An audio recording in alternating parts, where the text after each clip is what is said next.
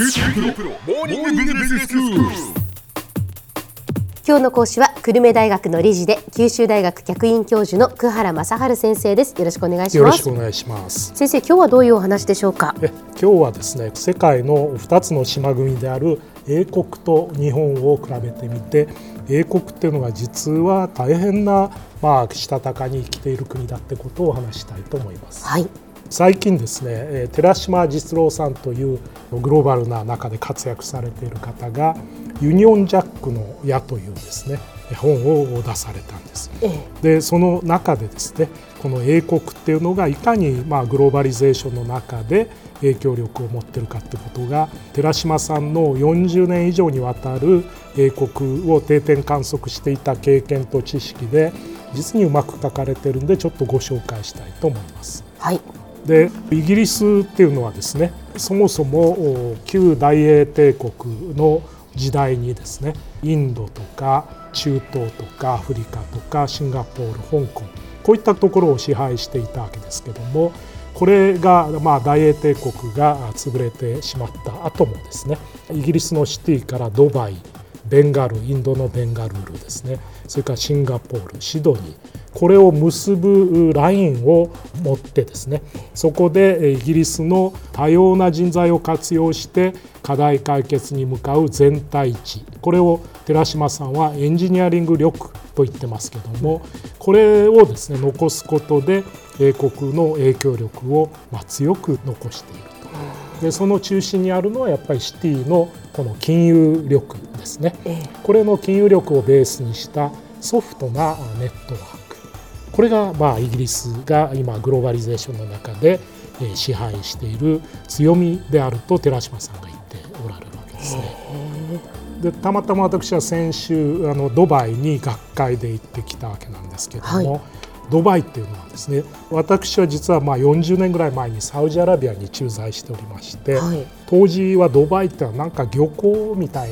なものでしかなかったんですが、ええ。今やですね世界の航空のハブ、ええ。それから中東の金融センターであったり、情報センターが観光も中心になっていてですね。さまざまなプロジェクトを進めていると。えでえーそれからさらにそのイギリスで盛んであったあラグビーとかサッカーとかテニスとかクリケットこういったスポーツもそこでまあ盛んにやっているってことで非常にまあ力を持ったあ存在になっていると。いうことなんですね。これがやはりイギリスがこのグローバルなあ世界の中でですね。イギリスが持っていたさまざまな力をドバイとかインドとか香港とかシンガポールとかにきちっと残してそれでもってまあ力を引き続き発揮してるってことがよくわかるんですね。どまあドバイにもだからイギリスが大きく影響を与えているっていうことなんですね。そうなんですね。ええ。ですから意外に、まあ、あのイギリスっはちっちっちゃな島国で、まあ、ヨーロッパでも EU を離脱したりして力がないかと思ってたら、とんでもないもう世界をグローバリゼーションの中で支配するものを持っていたってことで。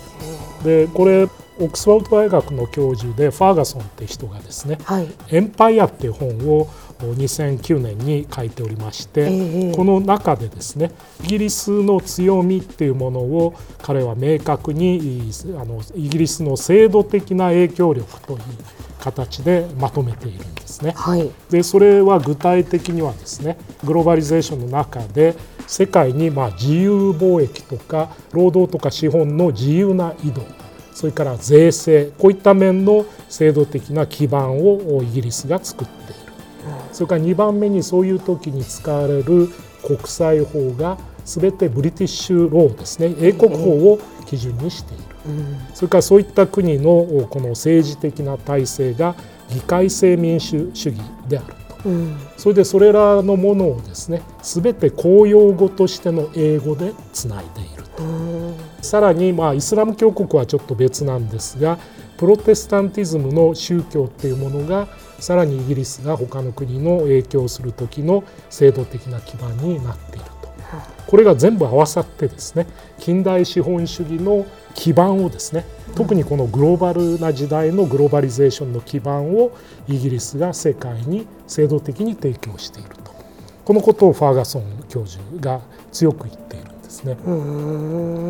うんまあ、しかしイギリスもその日本も同じ島国でありながらやはりその全くこう違うところがあるっていうことですね先生ね。あの梅沢忠夫っていう有名な学者先生がいらっしゃって文明の生態史観っていうのを1998年に書かれておるんですけども、うん、この産業革命以降のいわゆる近代工業化が昔からあった四大文明圏ではなくてですねイギリスと日本という世界の中心から離れた島国で生じたのはなぜかということを梅沢先生はですねその理由として一つはこの中央から離れていることでですね大陸からの侵略を避けることができたと。他方でその大陸の文明を受け入れるには程よいところにあったということ。それからもう一つはやっぱり気候が非常に四季があってよかった。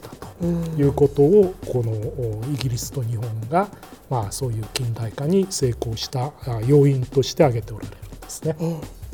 これはイギリスも日本も考えてみればですね第二次世界大戦の前は世界に植民地主義でいろんな国に進出していたんですけども、はい、それで当然そこでイギリスも日本も現地からは嫌われるメンテナ植民地支配としてあったんですけども、えー、今やですねそのイギリスの植民地であった中東とかインドとかではこのたまたまイギリスに支配されたおかげで英語が公用語であるしさまざまな資本主義の制度的な基盤はできていると。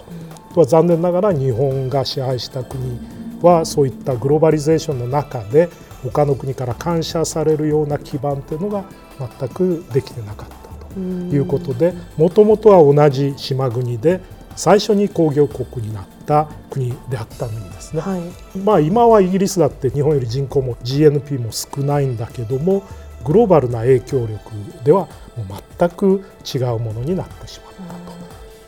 では先生今日のまとめをお願いします。このソフトな力で世界に影響力を持つイギリス。これは意外に侮れないしたたかに生きる国である。我々はもうちょっとイギリスについて勉強してみる必要があると思います。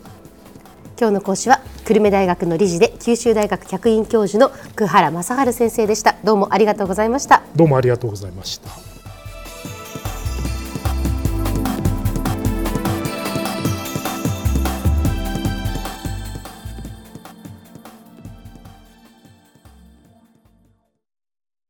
QT プロは通信ネットワーク、セキュリティ、クラウドなど QT ネットがお届けする ICT サービスです。